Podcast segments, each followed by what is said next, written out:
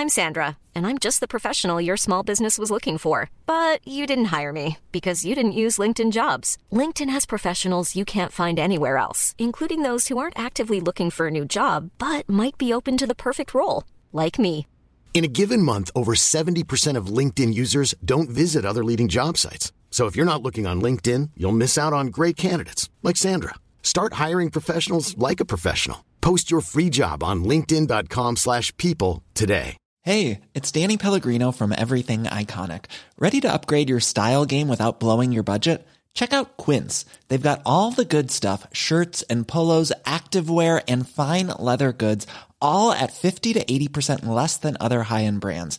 And the best part? They're all about safe, ethical and responsible manufacturing.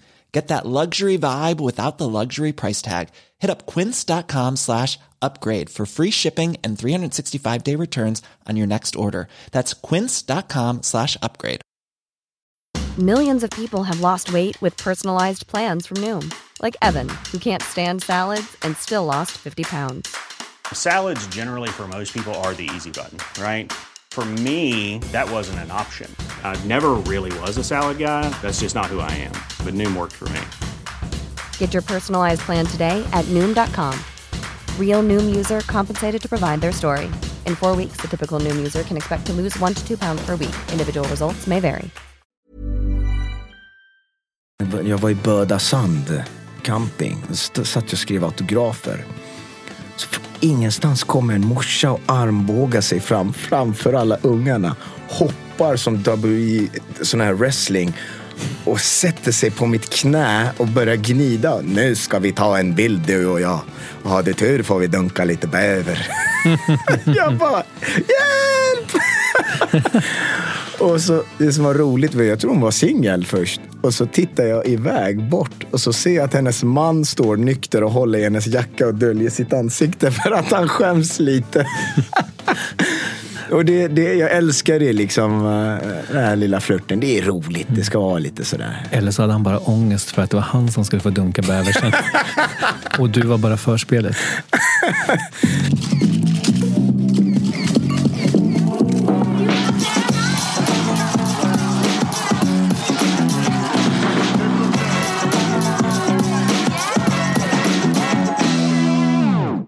Hej och välkommen till Kändispodden. Sean Banan säger jag. Eller Sina.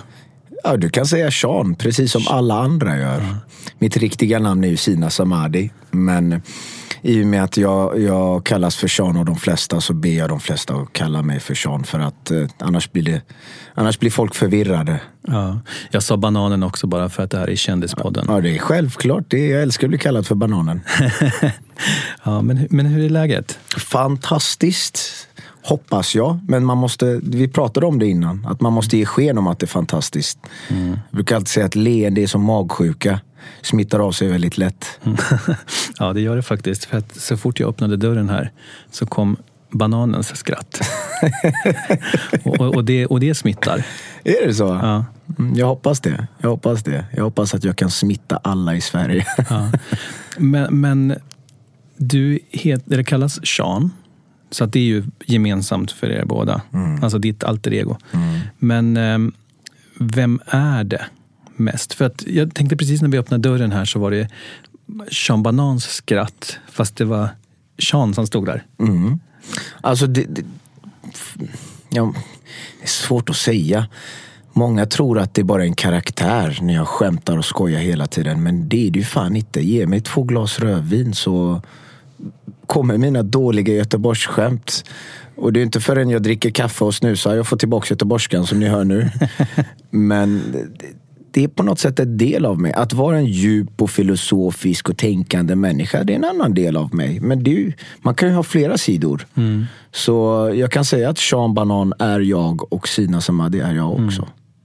Ja, jag vet att man kan ha flera sidor. Jag känner ju kanske att jag också har flera sidor. Men, men inte så tydliga. Och jag har inte, min, min andra sida har inget namn. Nej, det enda två sidorna jag har sett, det är första gången jag träffade dig där borta hemma hos Tess Merkel på Kennys födelsedag. Och eh, då var du väldigt restriktiv. Ja. Tillbakadragen, tyst. Och nu när jag snackar med dig, shit, du är en helt annan människa. Ja, men, men, men jag är så. Ja, jag är ju egentligen en tyst och blyg typ. Men vad fick dig att bli så extremt extrovert nu? Just när vi träffades Nej, idag. de, dels så är det för att eh, jag iakttog dig mycket då och varit jättenyfiken på dig. För att jag eh, har ju sett den här figuren, den massmediala bilden av dig. Och så kände jag en helt annan, utan att prata med dig så kände jag någon form av värme och ett djup. Tack. Eh, och sen så pratade jag med Tess eh, om dig. Och då sa hon så här. Eller nej, jag, jag frågade henne också, vi pratade mer om dig, men jag frågade inför den här intervjun just om hon kunde säga någonting om dig eftersom ni känner varandra. Så sa hon att ett, så Sean gör världens bästa omeletter. och att du är en av de, mest, eller de snällaste och mest generösa personer som hon känner. Eh, och att du är väldigt omtänksam och att du har ett djup som eh, väldigt få ser. Eh, och att du är en tänkare som är mycket, mycket klok. Kanske lite för mycket för mitt eget bästa. Alltså tänka. Det... Fan. Jag, har alltid trott att jag har haft någon ADHD eller någonting. Men... Eh, för jag har alltid haft koncentrationssvårigheter i skolan och läsa och sånt. Alltså nej, det går inte. Men jag kan faktiskt ligga still och kolla på en film och sitta tyst. Men uppe i skallen, fy fan. Det är nattklubb och Olympics uppe i hjärnan. Full rulle, hela tiden. Så det har sina fördelar att tänka mycket men det har också sina nackdelar. Man får ju lite sö- sömnsvårigheter. Man ska inte överanalysera något men det är vad jag gör. Det kanske en försvarsmekanism. Men, men, men har det alltid varit så? Jag tänker på din uppväxt. Har du, har du varit samma person eh, ja, den, eh, så, så hela tiden? Att hu- huvudet har pågått? Huvudet har pågått, men på mer ett kreativt område. Liksom. Ända sedan jag var liten har jag alltid älskat att måla, skulpturera, sjunga, dansa, skådespela. Men med åren så får man ju uppleva ett och annat positivt och negativt. Och då börjar man tänka på andra saker som i sin tur kan leda till att man inte tänker längre utan man grubblar. Uh, då analyserar man inte. En analys är när man tänker på någonting och så kommer fram till något. Men att grubbla, då sitter jag om nätterna och tänker på något om och om och om, och om igen utan att komma fram till något. Och det, det är stressmentalitet. Jag har ju fått den här stresssjukdomen, eller stresssjukdom, stresssjukdom. Alopecia heter det. Man får kvala fläckar i skägget. Den har jag haft nu i kanske sju eller åtta år. Och de säger att det är stressrelaterat. Men min form av stress det är mer grubblande. Men fan, man ska ju ändå, hur man än mår så ska man alltid stråla ut positiv energi så gott det går. Min negativa energi gör ingen nytta i världen. Varför inte bara ge världen en positiv energi så mycket jag kan? Sen är man ju människa, ibland kan man bli lite kinkig i trafiken.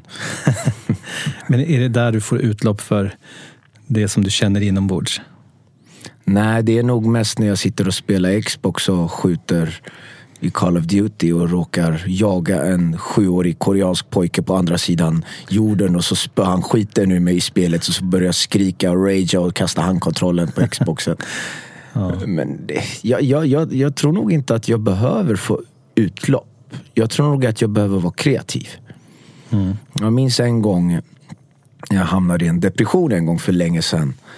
Och eh, då eh, valde min kompis, jag hade mm, varit med om ett jobbigt förhållande och så hade det blivit separerat. Så min polare tog med mig till Polen. Han bara, häng med fan, det blir kul. Jag bara, ah, visst, shit, vi åker dit.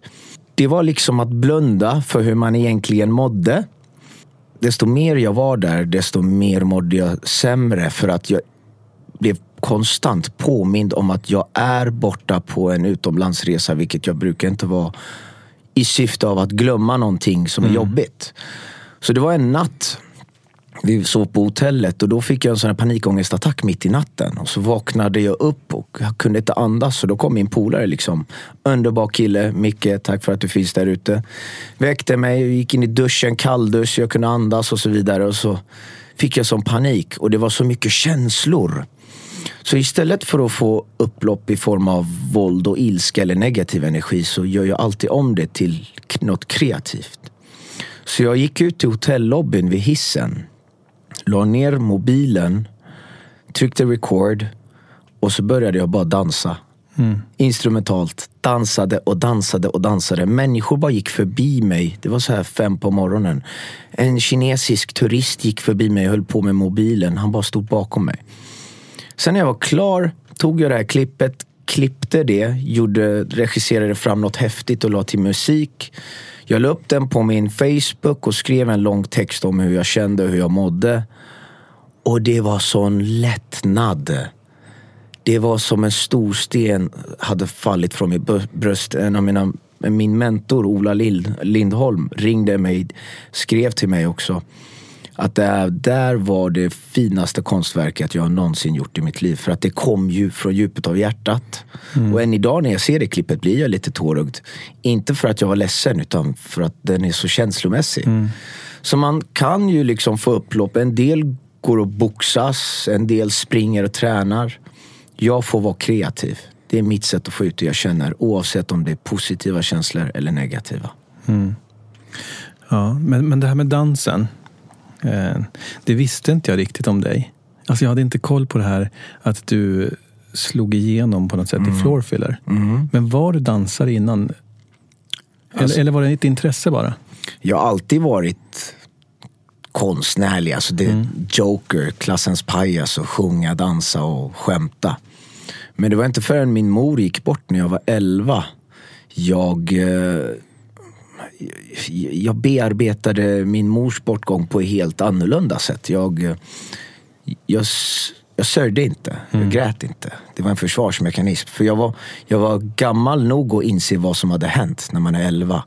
Men jag var inte erfaren nog att kunna hantera det. Så det är en jävligt jobbig ålder att förlora sin morsa då.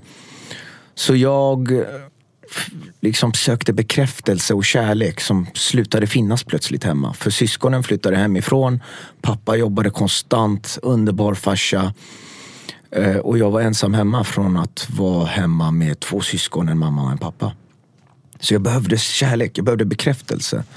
Så var det en väldigt, väldigt knubbig kille i skolan som heter Samir, min klasskamrat. Underbar kille. Och han gjorde så här lite robotdans.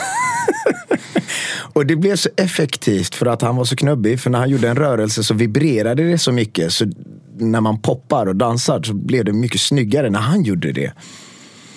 Och då började han utmana mig och då testade jag det. Och så sa de i klassen bara, fan du var ju grym på det här. Och då hittade jag någonstans där jag kände mig behövd. Man, man vill ju hitta någonstans där man är duktig och upp, uppskattad.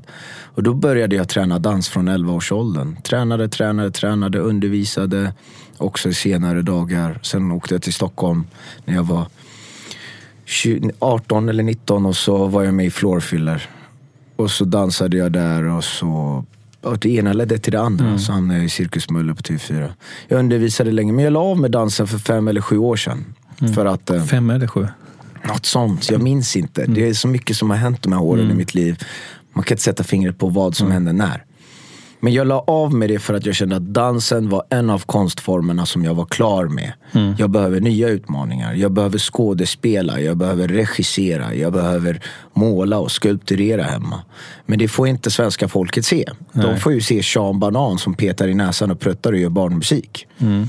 Men man vet aldrig. Kanske om några år, när jag är 60-70, blir jag Sveriges nästa Ingmar Bergman, hoppas jag. Ja, det, det, det är väl inte otroligt. Nej, men Med det drivet som du verkar ha ändå. att drivet kommer och går. Tyvärr, jag är bara människa. Jag kan tappa motivationen som fan ibland när man får hinder i den här jävla branschen. Alltså. Det är tv-kanalerna, skivbolagen, alla sätter käppar i hjulen. Men upplever du verkligen att du har mycket hinder? Jag tänker så pass etablerad som du är. Ja, ja, ja. Än idag har jag hinder. Definitivt. För det första, eh, när jag var eh, som mest populär och jobbade som mest för två, tre år sedan, eller fyra år sedan. Då tog ju folk in mig i projekt, tv-program eller det ena och det andra. Just för att de var tvungna. Jag har precis varit med i Mello, vad fan. Ja. Men nu när man inte är lika aktuell, då blir det lite mer så här, aha, ja, men vi kanske ska ta in den där killen som öppnar kapsylflaskor med näsan på Instagram som har 500 000 följare. Vi tar honom istället med i det här tv-programmet. Mm. Så det, det, folk har ju fått helt andra värderingar nu vad de är ute efter. Och det är ju inte jag. Nej. Jag är inte... Jag är ingen, vad heter det, influencer eller vad man ska säga det. Nej, fast du har ju väldigt mycket följare ändå, till exempel. men, men det är för att jag, jag är underhållare. Mm. Men eh, mina följare är ju inte de följarna som följer influencers. Mina Nej. följare är mest morsor och farsor. Inga barn följer mig på Instagram. Jag, får, Är det så? Ja, ja, jag kollar på statistiken. Det är inga ungar som följer mig på Instagram. Och om de följer mig så skulle jag rekommendera, gör inte det. Min Instagram är för vuxna, humorn och allt det där. Ja. Men eh, min Snapchat och Facebook, det är för ungarna. Men ja, det, det är helt andra sorters människor. Jag kan ändå säga att jag är stolt över vad, vad jag har uppnått för att jag kommer ihåg eh, Mello när jag var med 2012 så var jag jätteledsen att jag förlorade över Torsten Flink. Men då kom Kalle Moreus fram till mig på Grammisgalan och sa Sean, fan är du ledsen för? Du kom kanske till andra chansen bara. Men du har fucking flest spelningar hela Sverige det här året. Du har blivit folklig. Och Samma sak sa Ola Lindholm och det är någonting jag verkligen tog för givet förut men inte längre idag. Och jag älskar det, att min publik är svennebananer i husvagnar som kampar utanför Ullared och Böda camping. Det är min målgrupp och de uppskattar mig och jag uppskattar dem. Det, det finns inget finare än människor liksom, när jag får åka till sådana folkparker med raggarbilar. Och, jag har liksom blivit en invandrarversion av Stefan och Krister. Ja. Jag måste vara där och fan, vi kan inte ha en festival här utan att barnfamiljer kommer. Bjud hit Sean Banan så blir det bra. Och det- är någonting jag tog för givet men inte idag och jag älskar de här människorna. Men, men du är ju fortfarande populär. Jag tänkte på det som du, den här festen som du refererade till där vi sågs förra gången där. Eh, så minns jag att du sa att du nu i sommar har haft 40-45 spelningar eller någonting. Ja, 45. Ja, det är ju... eh, Det måste man säga att det, det måste vara mer än de flesta. Det är det, men, men nu är vi ju här på Kändispodden och då, då vet alla som lyssnar och även du här att det finns olika nivåer, olika former av eh, etablering i nöjesbranschen. Du kan vara het och aktuell och du kan vara folklig. Om du är folklig som vad heter det, de här TV4-profilerna som är mellanmjölk och pratar. Liksom, de, de har ju inte jätteheta och värsta skriverierna, många av dem. Men de får alltid jobb och alla känner till dem och de kommer alltid finnas i alla svenska hushålls tankar. Alla vet vem de är. Sen finns det de som är heta och aktuella. De får en sving snabbt för att de gör någonting kanske på nej, något tv-program snabbt någon gång, Paradise Hotel, whatever. Bam! Det kommer snabbt. Men lika snabbt som det kommer kan det försvinna också. Men eh, ma- man ska verkligen vara mån om det man får oavsett om det är lite eller mycket. Och det har jag lärt mig mer och mer de senaste åren. Liksom när man var i mello, man levde fan i en liten bubbla. Man tappade fotfäste, man var inte ödmjuk. Och det, det var inte mitt fel heller för att det är ingen som kunde säga, som sa till mig vad som var rätt och fel. Det var ingen som sa, Sean prata inte sådär med dina kollegor. Sean, säg inte sånt, någon kanske tar åt sig. Men det är inte förrän du hamnar ur bubblan och får fotfäste du börjar inse vad som är rätt och fel, vad man borde ha gjort och inte gjort. Men vad kan det ha varit som du gjorde som du gjorde fel då? Till exempel. Ja, men ibland liksom... Jag är ju väldigt skämtsam av mig. Och med åren har jag ju märkt nu att man får inte lika mycket skämta om vad som helst hur som helst. Tyvärr. Folk blir mer och mer känsliga. Man måste vara mån om vad man skämtar om. Det får inte vara sexistiskt, det får inte vara rasistiskt och så vidare. Och förr i tiden kunde du skämta på det sättet för att komma med ett budskap om att rasism är fel. Att sexism är fel. Men nu kan du inte skämta på något sätt alls inom det området för att alla tycker att det är fel oavsett hur du än skämtar om det. Titta på Sacha Baron Cohen. Han är ju själv en invandrare, mörkhyad och så vidare. Och så skämtar han om dem. Liksom. Han, han gör parodi på fördomarna folk har om vissa folkgrupper eller, eller sexuell läggning och så vidare. Mm. Men folk anser ju att det han gör, han förstärker bara de här fördomarna. Men det anser inte jag. Jag anser bara att är du smart nog så fattar du att han driver med de här fördomarna. Och det har blivit så senaste åren, man inte kan skämta hur som mm. helst. Mm. Hur man än vill. Och det var ju lite lättare förut men nu måste man ju vara lite försiktigare. Hur fan kom jag in på det här? Jag vet inte, vi slirade in på det. Men så brukar det vara. men, men, jag tänker, jag knyter tillbaka lite till Floorfiller för det var där allting började. Mm. Eh, och då vill jag bara, det finns en video på Youtube som en kollega till mig visade. Mm. Den här som har fått nära fem miljoner. Ja, det var nog min breakthrough. Ja, eh, och jag varit helt kär i den. Eh, men sen så lovade jag honom också att fråga dig att exakt hur stenad var du i den videon? Det var det som gjorde den så populär, den videon. Att jag var ju jag var inte stenad eller full eller någonting. Det, klockan var fem på morgonen en söndag och vi hade repat dans hur länge som helst och jag gick in som fan in i karaktären. Och det var det som gjorde klippet så jävla populärt. Att halva svenska folket satt och debatterade mm. om jag var stenad eller inte. Och det mm. var då jag insåg, ska man göra någon form av konstverk eller ska du göra en sketch eller ska du göra målning eller ska du dra ett skämt. Det skämtet eller den sketchen eller den filmen som blir mest lyckad är inte den som blir älskad av allihopa. Nej. Du måste få blandade åsikter inom konstnärlighet. Mm. För att skapa debatten, för att skapa diskussionerna. Det är där jag tycker det är synd idag. Man får inte den friheten längre. Man får inte skämta om vad som helst, hur som helst, när som helst. Visst, det finns vissa gränser. Men vilka är det som ska få sätta gränserna? Mm. Jag menar, eh, jag växte upp i ett samhälle i Göteborg, 90-talet, där det var så. Min pappa och jag var på en eh, träbåt med hans svenska kompisar. Och så hör jag de två svenskarna säga Hörru Jafar jävla svartskalle, går du och hämtar två öl? Och så svarar min pappa Absolut din jävla Svensson blondin. Och så hämtade han två öl, så drack de öl och kramades och de älskar varann. Mm. På min tid i Göteborg, i Frölunda, fanns ingenting som hette svart, vit, brun, kines, arab. Det fanns bara vi arbetarklassen och de där jävla överklassen i Askim. Mm.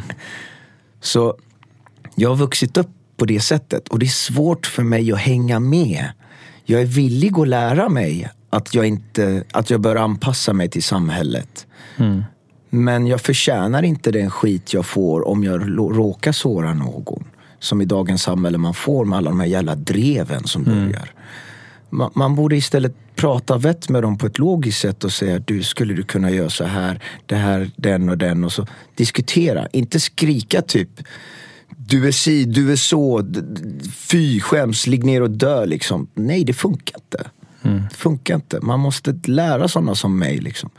Det har varit en stor utmaning för mig nu senaste åren i livet. Mm. Första låten jag skrev, Skaka rumpa. Där säger jag en hel del grova ord. Mm. Som folk sjunger med än idag. Men sen när vi märkte att jag började bli favoriserad hos barn, då tog vi in Ola Lindholm som hjälpte mig att göra det lite mer rumsrent och lite barnvänligare. Så mm. visst, man anpassar sig, men jag fick hjälp. Mm.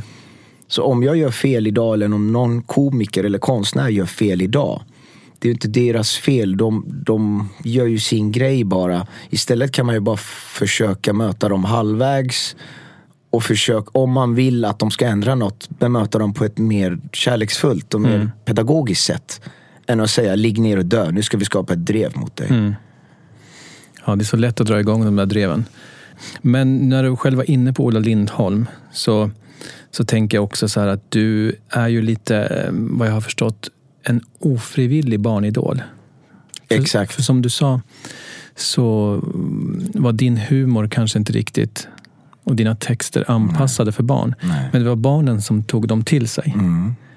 Um, hur, hur känns det? Det började med att när jag släppte låten Skaka rumpa och gjorde de här sketcherna på Cirkus Möller, då var jag favoriserad hos övre tonåren. Mm. Och barn funkar så här, wow. Jag är 14 år. Min storebrorsa som är 18 lyssnar på Sean Banan och den låten. Den är lite förbjuden, men då lyssnar jag på den. Fan vad coolt. Och så något år senare, wow, min storebror som är 14, jag är bara 8. Han lyssnar på den här låten, jag vill också göra det. Så gick det ner med åren. Och jag ville ju fan inte vara en barnartist. Jag ville ha min konstnärliga frihet och göra exakt som jag vill utan att tänka mig för att det kan vara dåligt för vissa människor och att folk kan tolka det på olika sätt. Men som jag sa, man tar det man, tar det man får. Och det är viktigt att nu fick jag det här privilegiet att kunna påverka så många människors liv. Då får jag fan ta vara på det. Och då tog vi in Ola Lindholm och då anpassade jag mig mer till barnen. Men jag ville fortfarande ha min konstnärliga frihet. Så när jag gör musik, sketcher och skämt då är det väldigt ofta, inte alltid, men ofta att jag gör en låt som barnen tolkar på ett sätt och sen föräldrarna tolkar på ett helt annat sätt. Som till exempel om jag sjunger, vad heter det, alla älskar Sean, speciellt mamma för hon gillar banan. Barnen tolkar det på ett sätt, men föräldrarna tolkar det på ett annat sätt. Sen är det många vuxna som säger fy, fy, fy, nej, så får du inte sjunga. Men då säger jag, men vänta lite nu, det är din tolkning. Det är inte ditt barns tolkning. Och när jag mer och mer med åren fick det här möjligheten att underhålla både föräldrar och barn. Då kände jag ett ansvar plötsligt. Att jag kunde göra en påverkan. Då tänkte jag, vad fan är det jag kan lära de här föräldrarna och barnen som berör mig mycket? Jag vet. Jag blev ju fan mobbad en hel del när jag var liten. Jag blev retad. Och jag vet hur det känns. Jag kanske kan lära dem ett och annat om mobbing. Så nu i alla mina konserter mellan låtarna, efter att jag fångat människors upp- uppmärksamhet, då ser jag till att sjunga, eller prata och dra skämt om mobbing och utanförskap, men även föräldraskap. Saker och ting jag kan relatera till när det gäller min pappa. Så det är jävla många föräldrar som vill leva sina drömmar genom ungarna. Men de låter inte ungarna få leva sina egna drömmar själva. Nej. Det är ett stort problem. Ja, alltså det är ju ett stort jävla problem än idag i skolsystemet tycker jag. Jag tycker den här pressen alla ungar har om att det du väljer i gymnasiet kommer du få jobba med resten av jävla livet. Nej, för fan. Jag gick på IT-gymnasiet, hoppade av skolan, började dansa och idag visat röven på svensk tv och, och, och, och få lön för det. Man vet aldrig vad man gör imorgon och det måste man lära ungarna. Du ska inte känna någon press. Du måste inte bli en doktor, advokat eller det som dina föräldrar vill. Men nu finns det en annan jävel också som håller på att influera ungarna på vad de måste bli. Och det är fucking Instagram. Och hela den där jävla världen. Ungar tror nu att man måste ha en Porsche. Att man måste ha det och det. Man måste lägga upp bilder i bikini på en strand och visa att man är utomlands och lever livet. Nej, det måste du fan inte. Det är så jävla synd. Så det har kommit en ny förälder nu till ungarna som lär dem fel. Du får göra en låt om det. Ah, det, det är nog för djupt. Jag gillar att göra simplare låtar som om du sitter i en pool som mormor haft som toastol. Sluta vara sur. Kom igen nu alla jävla. Lite simplare. Men, men finns det någon eh, nackdel med att vara en barnidol? Jag tänker, Ja, ja, ja, ja. jag tänker just det här också att barn är lite otrogna, eller vad man ska säga. Nej. Är de inte? Nej, nej, nej, nej, nej, nej, nej, nej. Jag förstår vad du menar med det. Att så fort det dyker upp någon ny ja, som alla andra gillar, då börjar mm. de gilla den också bara för att alla andra gör mm. det. stämmer, men det finns en anledning till varför det kommer oftast samma jäkla unge till alla mina konserter varje sommar. Liksom hardcore fans. Mm. Och det som, det som är min drivkraft är ju den här bekräftelsen som jag söker, som jag alltid sökt hela mitt liv. Pressen av att leverera. Så det är lite win-win för ungarna. Jag ger något en unge, jag tar hand om ungen, jag lär ungen om att vara dig själv, skit i mobbarna, bara var dig själv. Och, och, och man ska kunna reta, man ska kunna skoja med varann med glimten i ögat så länge alla är med på det och älskar varandra och du menar inget illa. Men du ska aldrig mobbas och retas av hatiska grejer. Så lär de sig det här, så kommer de fram till mig och säger tack och ger mig en kram. Och då är det win-win. Jag får bekräftelsen, ungen lär sig någonting också. Men det är den här kramen jag får av vissa ungar efter mina konserter och vissa föräldrar och mammor som kommer ge mig världens kram som bara Två veckor sedan var jag på en spelning eh, någonstans jävligt norrut. Alltså jag började blanda ihop alla städerna. Fan. Det är granar och det är renar överallt vet jag i alla fall. Så var det en... eh, Det kom bara spontant. Jag hoppade ner från scenen så såg jag en liten kille i en rullstol. Så sprang jag fram till honom och gav honom micken och lät honom sjunga. Liksom. Det var en spontan grej. Det var inget planerat. Men det gjorde en sån jävla inverkan att morsan skrev världens längsta brev till mig efteråt och tackade och visade vad det hade gjort för honom. Och jag märker inte sånt. Det är mycket artister som inte gör det nu för tiden. De glömmer sitt värde och vad de gör för förändringar och påverkan. Och det beror på att vi själva är så jävla hjärntvättade om att vi måste hela tiden leverera. Att vi glömmer vad vi åstadkommit. Det är en stor utmaning. Så när du sa att det finns sina nackdelar att vara barnartist. Och det är att man lätt tar för givet de fina grejerna man gör. Men känner du också ett ansvar på något sätt? För jag tänker att du har ju varit artist, en populär artist i ungefär tio år. Va? Ja, till och från. Ja. Nästa år blir det tioårsjubileum. Ja, men, men, ja. Och eh, då tänker jag att de, de var... Den som var åtta år när du slog igenom är 18 nu. Och om nu precis ska gå och rösta för första gången. Och att där har ju du en röst. Ja, ja, ja. ja, ja. Att kunna, har du tänkt på det liksom? Ja, ja det, det har varit min plan sedan länge tillbaks. Länge tillbaka. Eh, jag brukar alltid i mina konserter dra det här snacket om min så kallade hämnd till de som retade mig.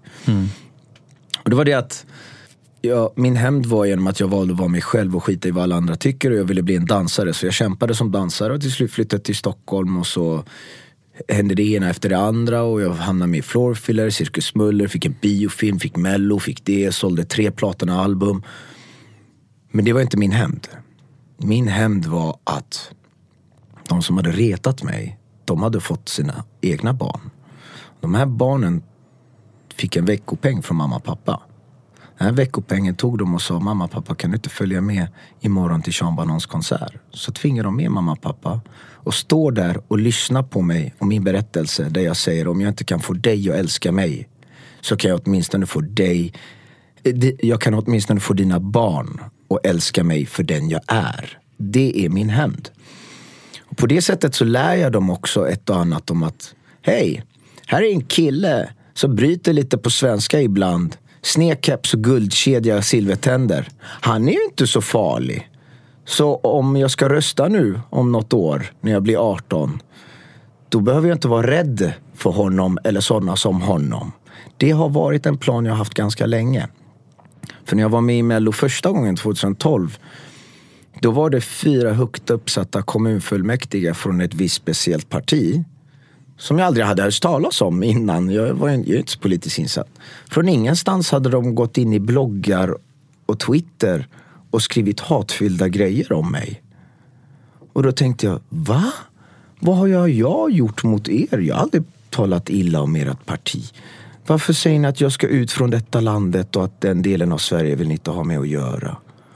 Jaha, ja, då ska jag få min hämnd nu. Då ska jag fostra era barn att inte vara rädda för att rösta på sådana som mig i framtiden. Det var min hämnd. Men har du träffat någon sån förälder någon gång som, som du har växt upp med? Som har kommit med sina barn till sin, din konsert? Definitivt. Och idag kramar jag dem med massa kärlek. Eh, Jag växte upp i Frölunda. Och det som är roligt är att när jag alltid giggar i Frölunda så säger de alltid den förlorade prinsen är tillbaka. Och då dyker vartenda kompis upp som var bra, dålig, bekant, retade mig, var elak eller snäll mot mig. Alla kommer med sina barn och sen kramar mig och är glada för min skull. Och jag blir så... Jag, mitt hjärta fylls med så mycket kärlek och jag vill bara krama allihopa. Och säga tack för att ni kom hit med era barn och tack för att ni har vuxit upp. Och är en annan människa idag. Jag tänkte också på det du sa alldeles nyss, eh, att påverka barn. Eh, och det här med att folk är rädda eller För det annorlunda. ja, för det andra.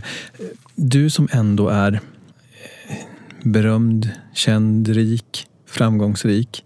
Märker du av någon form av vardagsrasism mot dig? Vet du vad som är roligt? När jag var som mest aktuell och levde i den här bubblan. Jag såg inte ett skit.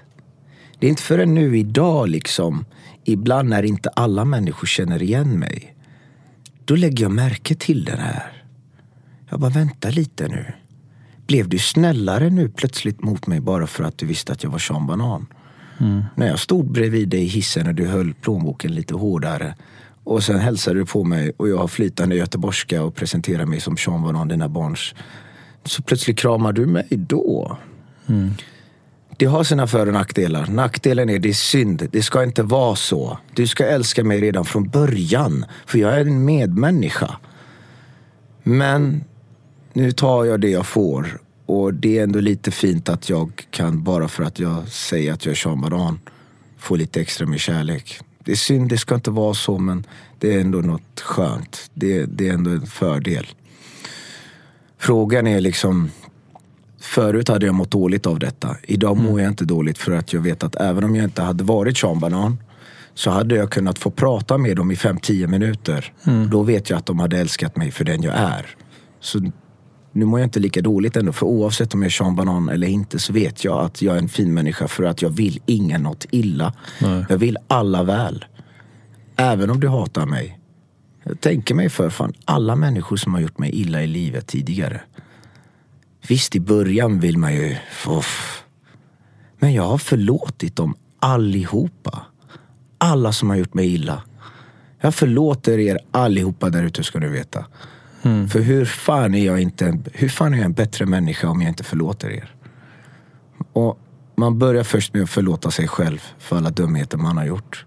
Och sen förlåter man sig själv för att man har låtit andra människor göra dumheter mot en. Och sen förlåter man alla andra också. Det är nog min styrka. Sen har jag en hel del svagheter också. Ja, jag tänkte säga att den där, den där styrkan har inte jag riktigt. Jag menar inte att jag är ett långsint psycho. Men, eh, men jag jobbar på det. Men hur lång tid tar det för dig ungefär att förlåta någon? Ja, det beror på alldeles vad, som, vad, vad det gäller. Det värsta någon har någonsin gjort mot dig, har du förlåtit den människan? Mm, Ja, alltså... Nej, det har jag kanske inte. Fast det är ingenting som går och gnager. Nej. Finns det en anledning till varför du inte vill förlåta? Man behöver inte glömma. Nej, men det, det är nog där som jag är. Jag, jag har inte glömt kan jag säga. Nej. Förlåtit det är möjligt att jag har gjort. Då så, då är det inga problem. Glömma behöver ingen göra. Jag glömmer inte ett skit av alla elakheter som någon har gjort mot mig. För om jag glömmer, då har jag inte lärt mig någonting av upplevelsen. Om jag glömmer, då blir jag ingen starkare människa efter det. Jag måste komma ihåg vad som har hänt och vart jag är idag. Att jag har gjort något produktivt av det. Då blir man ännu mer stolt över sig själv. Men att grubbla som du säger, det är en helt annan sak. Men att förlåta och känna, vet du vad?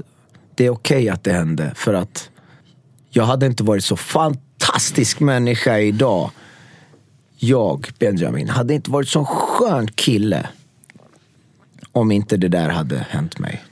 Nej, det, det är också sant. Ehm, för det tänker jag på mycket. Alltså, ehm, allt man har varit med om har ju format en. Det, det är ju klyschigt, men, men så är det ju. Det är så. Det är så. Jag... Sen är ju frågan om man väljer att låta en upplevelse göra, få en att göra något destruktivt eller om du väljer något produktivt utav det hela. För sist jag separerades så vart jag destruktiv, det var mycket fest, det var mycket dumheter. Nu den här gången jag separerades, fan!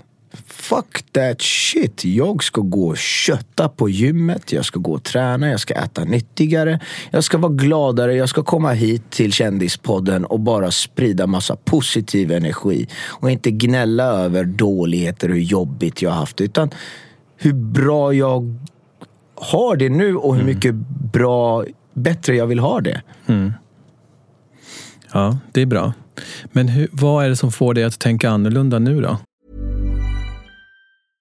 Mother's Day is around the corner. Find the perfect gift for the mom in your life with a stunning piece of jewelry from Blue Nile. From timeless pearls to dazzling gemstones, Blue Nile has something she'll adore. Need it fast? Most items can ship overnight. Plus, enjoy guaranteed free shipping and returns. Don't miss our special Mother's Day deals. Save big on the season's most beautiful trends. For a limited time, get up to 50% off by going to Blue BlueNile.com.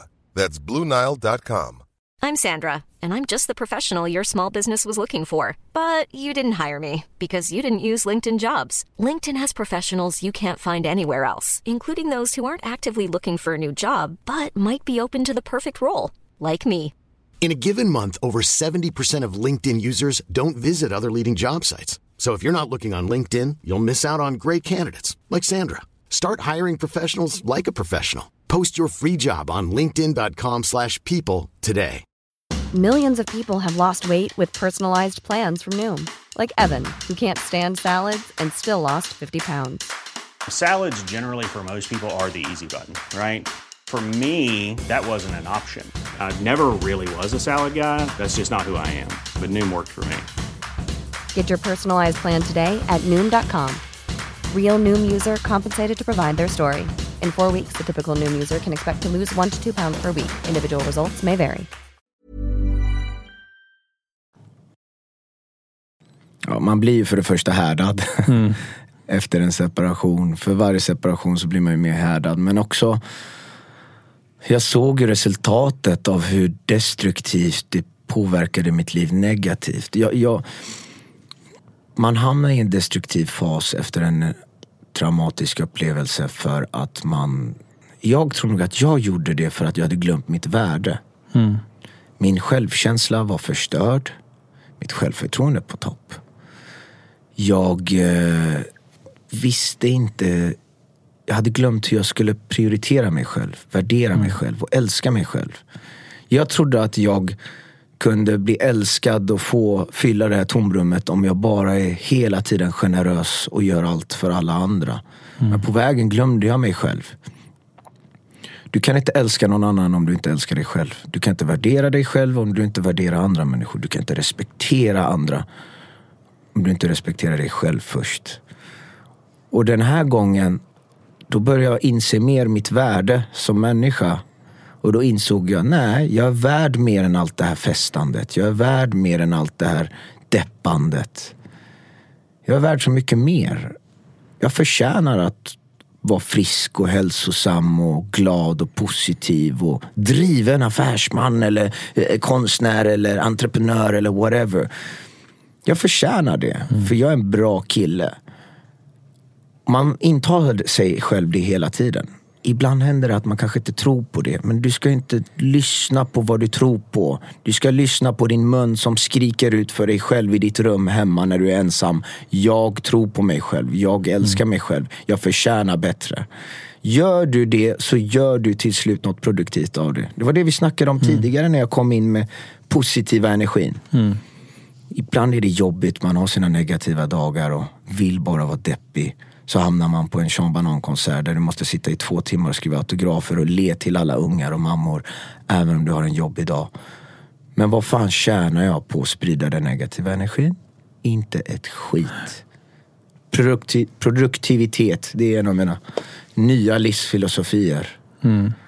Och självklart, man ska älska sig själv, man ska ha självförtroende, man ska ha självkänsla, man ska vara självgod. Men ingenting av det där betyder något om du inte är ödmjuk. Du ska älska dig själv, men du ska också älska andra. Ja, vad härligt. Kloka, Ja. kloka ord.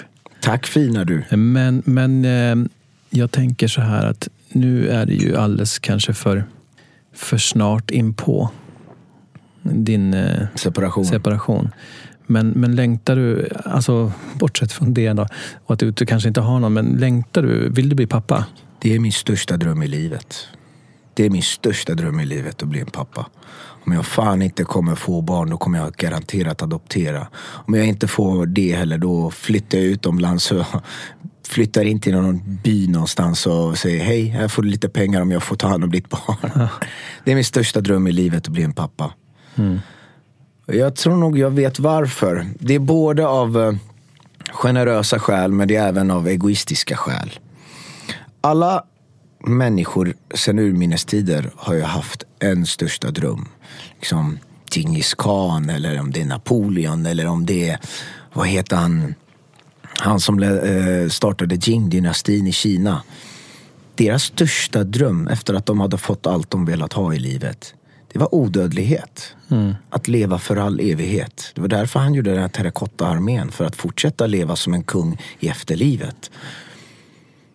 Men jag har insett hur jag kan vara odödlig. Och det är genom att jag har så mycket energi, kärlek, känslor, värme. Om jag kanske... Visst, jag kan föra vidare mina gener, men vad spelar det för roll?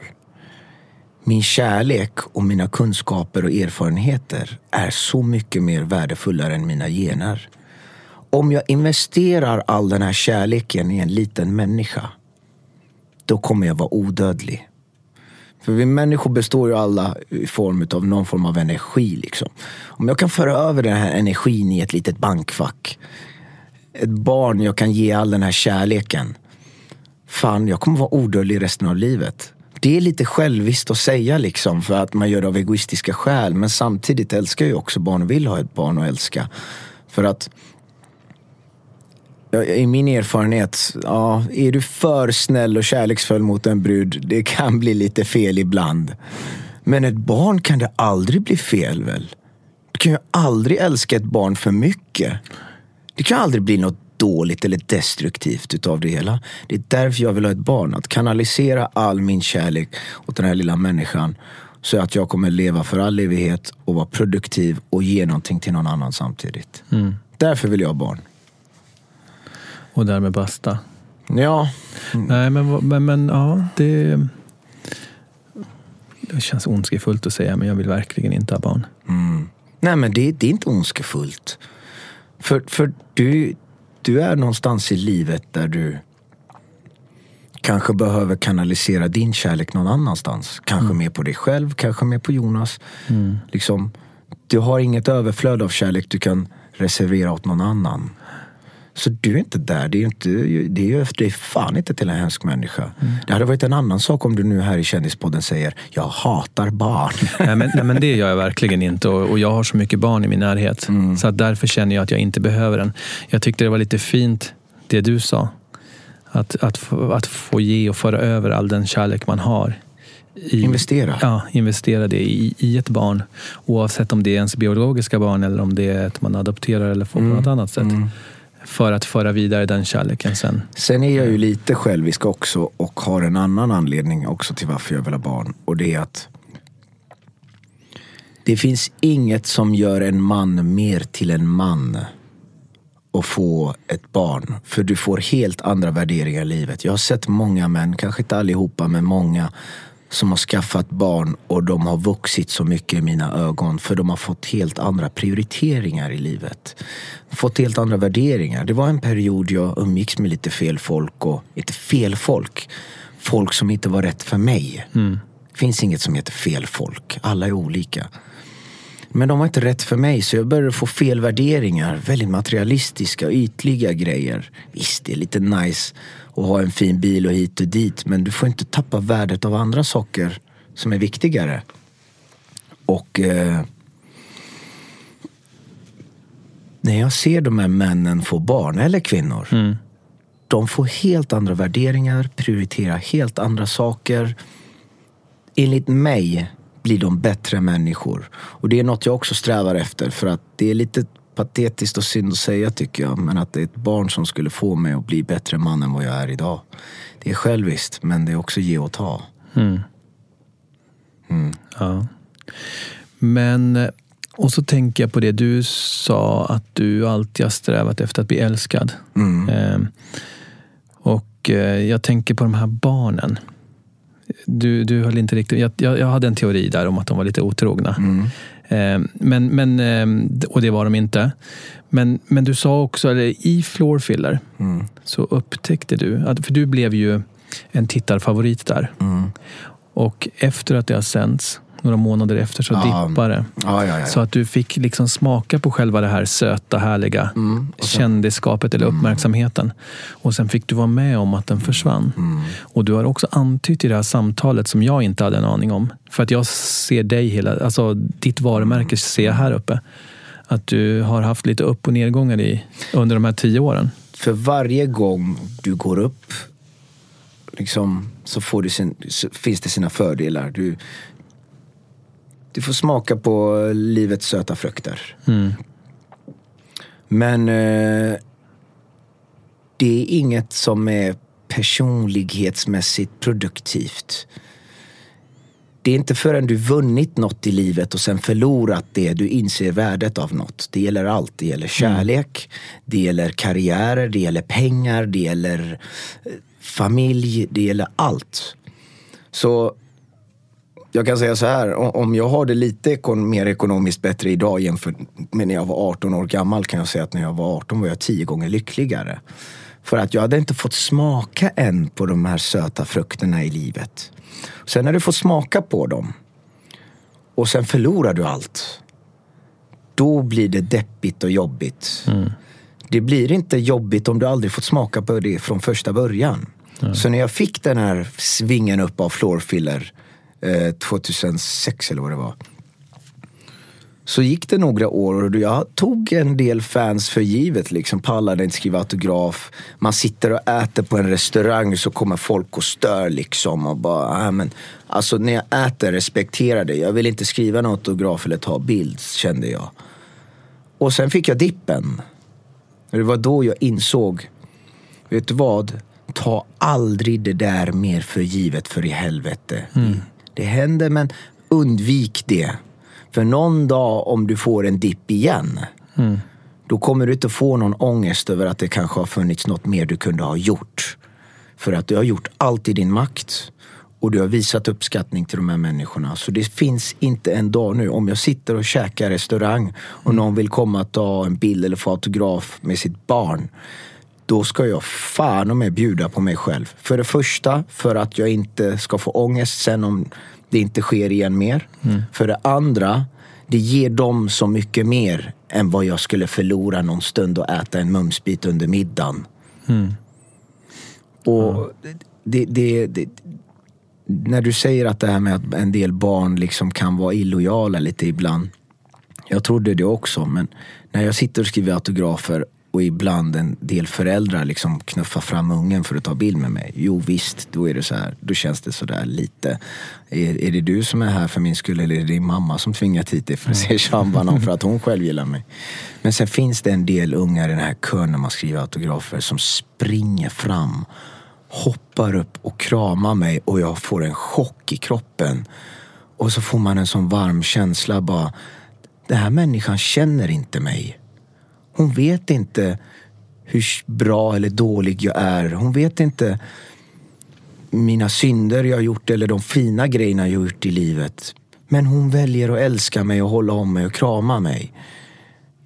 Den känslan när man ser det där, alltså då förstår du vad jag menar. Att det är värt det. Allt är fucking värt det. Även om jag ska bli störd på en liten restaurang och äta middag.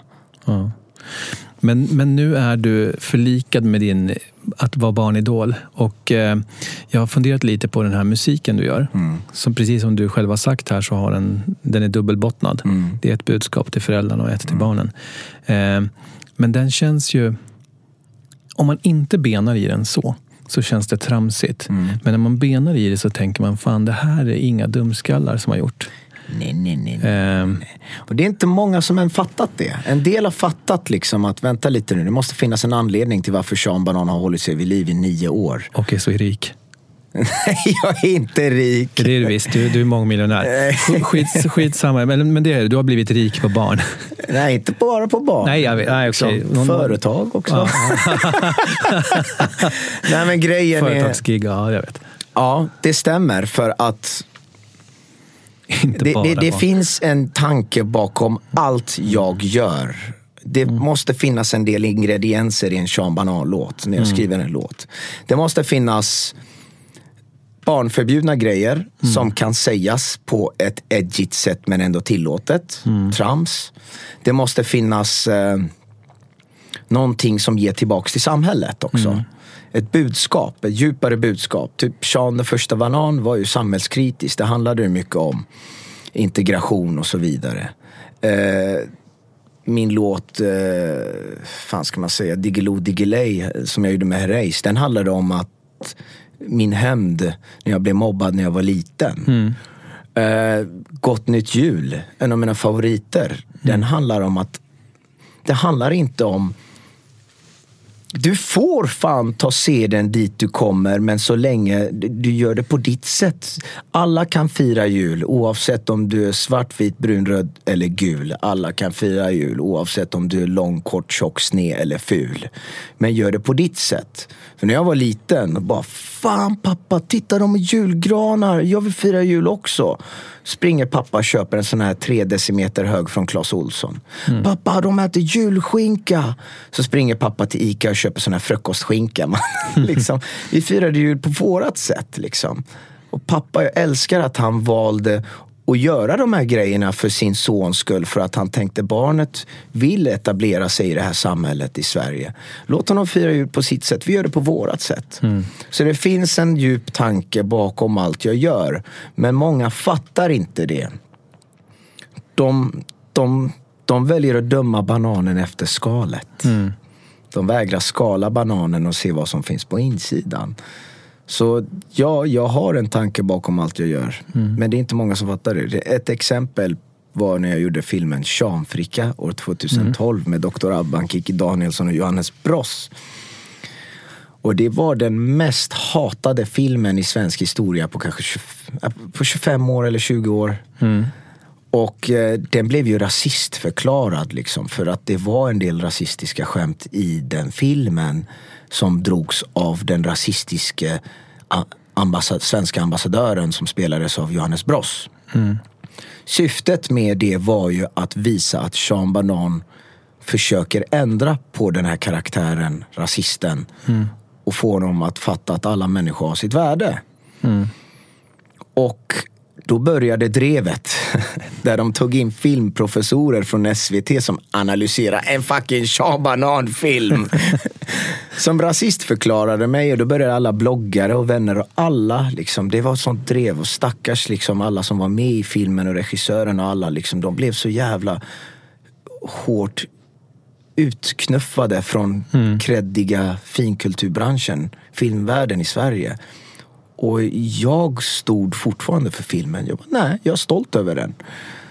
Minns jag Aftonbladet hade en krönikör eller vad det var, recensent som hade recenserat en hel A4-sida med bara hemska attacker mot mig och filmen. Och sen längst ner stod det en mening.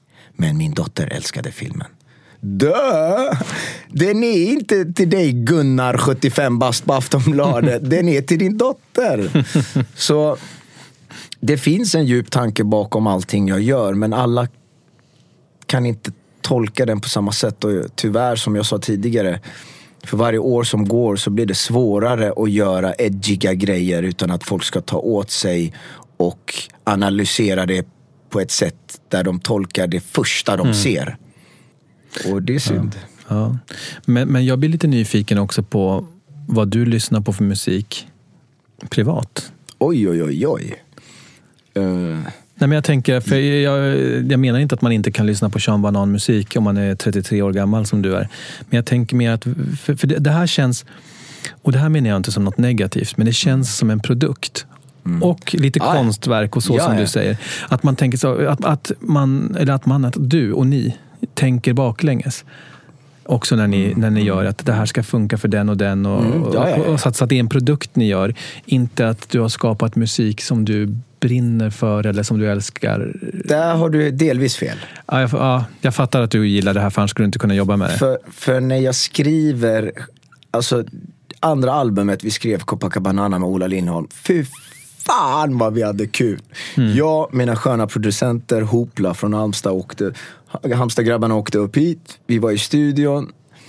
Ola Lindholm kom. Tre flaskor vin och bara köttade. På tre dagar satt vi och drev och skrev skämt efter skämt och skrattade och drack vin och skämtade och bara fan vad roligt, skriv sådär!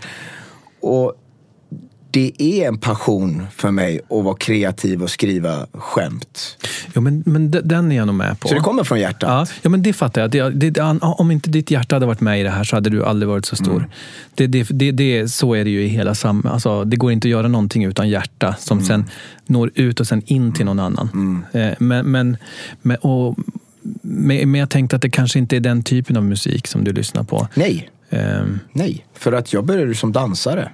Och när jag började dansa då var det ju musik jag lyssnade mest på som var relaterat till min dans. Rytm, rytmiska grejer, lite old school funk, lite sån här Africa Bambata och Zap Band och vad heter det, ja, sån här gammal funk. Men jag lyssnar faktiskt på allt. Om du, lyssnar på, om du tittar på min Spotify-lista idag är det allt från James Brown till Metallica, till AC/DC till Enya. Alltså jag lyssnar på allt men jag lyssnar mest på nostalgiska grejer som jag växte upp med. Så min musik jag lyssnar på är mer nostalgisk. Är det hiphop? Är det dance? Är det trance? Är det techno? Är det rock? Är det vad fan det än är? Då är det från gamla skolan, allt från 70, 80, 90, 2000. För personligen, det här är min åsikt. Musik var bättre förr. jag hade faktiskt en fråga, nu har du redan svarat på den. Men eh, du sa att ni hade druckit tre vinare när ni jobbade. För att, för att eh, jag kände så att jag dricker väldigt sällan.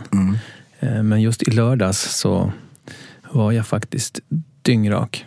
Ja, men det, Eh, och då, och då, då hamnade vi på en Sean Banan-nivå. Om man tänker. Ja! men alltså så här, och, och, då, och då slog det mig att det är klart att ni måste ha druckit när ni har skrivit det här. För att det var så, så rolig är man inte när man är nykter.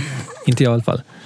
Eller man, ja, jag vet Så här ligger inte. det till. Sean Banan är en människa, en del av mig som är inte så konsekvent. Mm.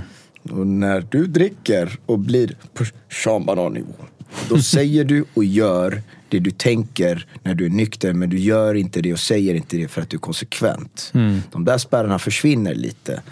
Och på det vill jag Nu lova. säger jag inte att man kan bli en Sean Banan om man går ut och dricker nu, men jag säger att många blir så. Eh, Ja, fast jag uppmanar inte folk att supa skallen av sig tyvärr. Alltså jag älskar att bli lite lullig ibland då och då. Mm. Lite varm i kroppen och så bara sitter man och snackar skit och skämtar. Ja. Får skrattattack. Har det lite mysigt som på testbalkong?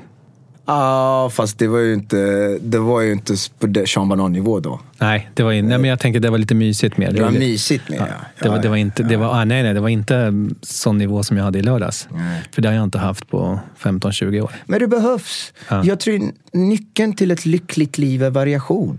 Du kan inte supa skallen av dig varje dag. Och du kan inte vara hälsofreak varje dag. Du kan inte inse värdet av något förrän du provat det andra. Du måste ha lite variation i livet. Det är därför jag tycker liksom att om man... Jag har ju gått in i en väldigt hård träningsfas nu men sen inser jag också, fan jag ska kunna käka det jag vill ibland. Jag kan inte vara så strikt. Jag ska kunna flippa ur och vara lite busig och destruktiv ibland. Men Nyckeln till ett lyckligt liv tror jag är variation. För då uppskattar man det mesta. Härligt. Men hur länge tror du att Sean Banan håller då? Eller att du är Det har sugen jag på? fan ingen aning för att eh, nu har man ju blivit folklig så Mm. alla känner ju igen en. Mina första fans har nu liksom om man sitter på Tinder och swipar och så plötsligt är det någon 20-årig brud man matchar med och så säger hon bara Det var min största idol när jag var liten. Man bara oh shit, nej, höger. det fan känns lite fel. Fan. Man vill ha någon mer i sin ålder. Men vad heter det? Men är det några mammor annars som raggar upp dig på, Ja, på Tinder? fy fan alltså. Jag tror inte folk vet. Det, alltså det började för något år sedan. Jag skämtade lite om det bara. För några år sedan med Sean Banan-grejen om att Sean gillar mammor. Och mammor gillar banan. Ja. Men det har fan vuxit fram och det har blivit en sån jävla grej liksom. Att majoriteten av alla föräldrar som följer mig på nätet är ju mammor, oftast singelmammor. Och jag har alltid undrat, jag bara, varför har mammor en grej för Sean Banan? Liksom, och inte lika mycket yngre tjejer som är så här, wow Sean Banan, det är mest mammor. Och då har jag filosoferat lite och pratat med många av mina väninnor som är mammor. Och då har de sagt till mig, men Sean kan det bero på att du kanske har den här fadersfiguren i och med att de är mammor som de önskar hos en man. För äldre brudar, de har ju helt andra kriterier jämfört med yngre tjejer. Helt andra värderingar också. De, ser ju, de letar efter helt andra saker hos en man jämfört med vad en yngre tjej gör. Och det är kanske därför liksom många mammor gillar Sean Banan-grejen. Liksom. Jag gjorde till slut en låt som heter Sean och mamma göra faderullan. Klart att du gjorde. Eh, jag sjunger "S- Skrynklig som persika, len som russin, spelar ingen roll, jag vill ha ett dussin Gunnel och Gun-Britt, så fin i jeans Mammorna är mina, inte Thomas Ledins. Det är poesi. Så det är där också en grej som jag... Du vet, när jag blev barnartist, då började jag göra låtar mer anpassade för barn. Och så började jag märka att morsor gillar mig och då började jag göra den här flörten till mammorna. Så när jag märker som mest när mammor är som mest på, förutom på nätet när de skriver till mig och flörtar, så är det alltid på mina konserter som är senare på kvällarna där de serverar alkohol. Vilket inte sker så ofta för att majoriteten av mina spelningar är på dagen. Eh, och det är dagsfestivaler för barnfamiljer. Men vad heter det, på kvällarna liksom. Jag- var i Böda Sand camping. Satt jag och skrev autografer. Så från ingenstans kommer en morsa och armbågar sig fram framför alla ungarna. Hoppar som WWE, sån här wrestling. Och sätter sig på mitt knä och börjar gnida. Nu ska vi ta en bild du och jag. Och har du tur får vi dunka lite bäver. jag bara, hjälp! Och så, det som var roligt var, jag tror hon var singel först. Och så tittar jag iväg bort och så ser jag att hennes man står nykter och håller i hennes jacka och döljer sitt ansikte för att han skäms lite. och det, det, jag älskar det liksom, eh, den här lilla flörten. Det är roligt, det ska vara lite sådär. Eller så hade han bara ångest för att det var han som skulle få dunka bäversen. Och du var bara förspelet. Fri, jag tror fan, men man ska ta vara på det man får och vad heter det. Jag, älskar att eh, många mammor har en grej för Sean Jag får en del väldigt vågade mail till min mailbox från mammor kan jag säga. Med bilder från ingenstans och jag blir helt chockad liksom att de här sköna underbara mammorna vågar vara sådär. Men jag tror jag vet varför. För att oftast en äldre kvinna behöver inte en, oftast en killes bekräftelse för att bli påminn om sitt värde. För hon vet redan sitt värde. Så därför är de mer rakt på sak, öppna och ärliga, behöver inte spela några spel. Och det är därför många mammor händer att de skickar sådana bilder till mig bara rakt direkt och så bara då struntar de de får dissen för de vet sitt värde redan. Men, men nu, nu så pratar du om, om Sean Banan som en kvinnomagnet också. Eh, och- Mamma-magnet. Ja, mamma-magnet. eh, men jag kan tänka mig också, och det här är också det här är en fördom jag har.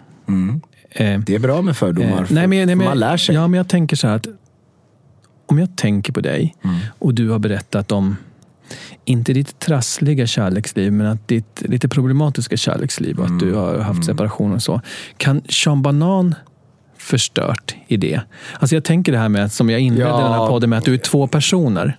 Tyvärr så är det ju så att man tidigare med åren då definier, när, när man, en anledning till varför jag hade glömt mitt värde som människa var att man definierade sin, sitt värde i sitt kändisskap. Vilket många offentliga människor gör. Vilket var hemskt. Då trodde jag att fan den här människan kommer bara älska mig om jag har den här bilen eller flashar med det här eller om jag tar med henne till mina konserter och visar hur många autografer jag får skriva. Och då spelade man på det, vilket är hemskt. Jag ångrar mig så jävla hårt. För när jag väl vinner en människas hjärta eller intresse då vet jag inte om den människan är kvar om jag kanske inte har kvar allt det här.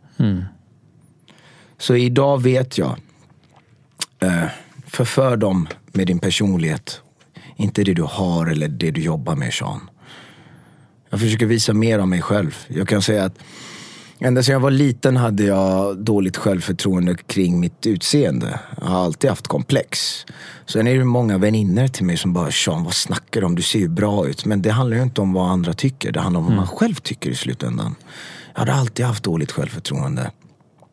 Men det här berörde inte mig när jag blev vuxen. Speciellt när jag blev runt slutet av tonåren. För att jag insåg att istället för att lägga fokus på det jag är missnöjd över, det jag skäms över, det jag vill dölja, min utsida. Lägg mer fokus på det du är stolt över. Det du vill flasha med. Det du vill trycka upp i människors ansikten. Och det var min insida. Jag vet att jag känner att min utsida är där nere, men min insida, fuck! Jag är charmig, jag är skön, jag är en gud på att dansa och jag är duktig på andra saker också om du förstår vad jag menar. Jag är fantastisk! För jag vet, kära folk, ni som lyssnar, det här gäller er alla. Låt er utsida inte definiera dem ni är och det ni kan uppnå. För eran insida, om ni lyckas visa det bästa och finaste hos er själva, då kommer den stråla ut över eran utsida. Så när någon ser er, då kommer de bli bländade av din insida, att de kommer inte ens längre titta på din utsida. Det får bli slutorden här. Ja! Ja. Fan vad kul! Ja. Tack för att jag fick komma hit. ja, och tack för att du ville komma hit. Ja, det var underbart. Det, tack för att jag fick vara här, så du är en fantastisk människa. Det är ett helt nytt intryck. Ja, men det är väl härligt. Ja, fan! Ja, tack så mycket och tack för att ni har lyssnat. Puss och kram! Puss och kram. Hej då. Even when we're on a budget, we still deserve nice things. Quince is a place to scoop up stunning high-end goods for 50 to 80% less than similar brands. They have buttery soft cashmere sweaters starting at $50, luxurious Italian leather bags, and so much more. Plus, Quince only works with factories that use safe, ethical, and responsible manufacturing. Get the high-end goods you'll love without the high price tag with Quince. Go to quince.com slash style for free shipping and 365-day returns. Mom deserves the best, and there's no better place to shop for Mother's Day than Whole Foods Market. They're your destination for unbeatable savings, from premium gifts to show-stopping flowers and irresistible desserts. Start by saving 33% with Prime on all body care and candles. Then get a 15-stem bunch of tulips for just $9.99 each with Prime. Round out Mom's menu with festive rosé, irresistible berry chantilly cake, and more special treats. Come celebrate Mother's Day at Whole Foods Market.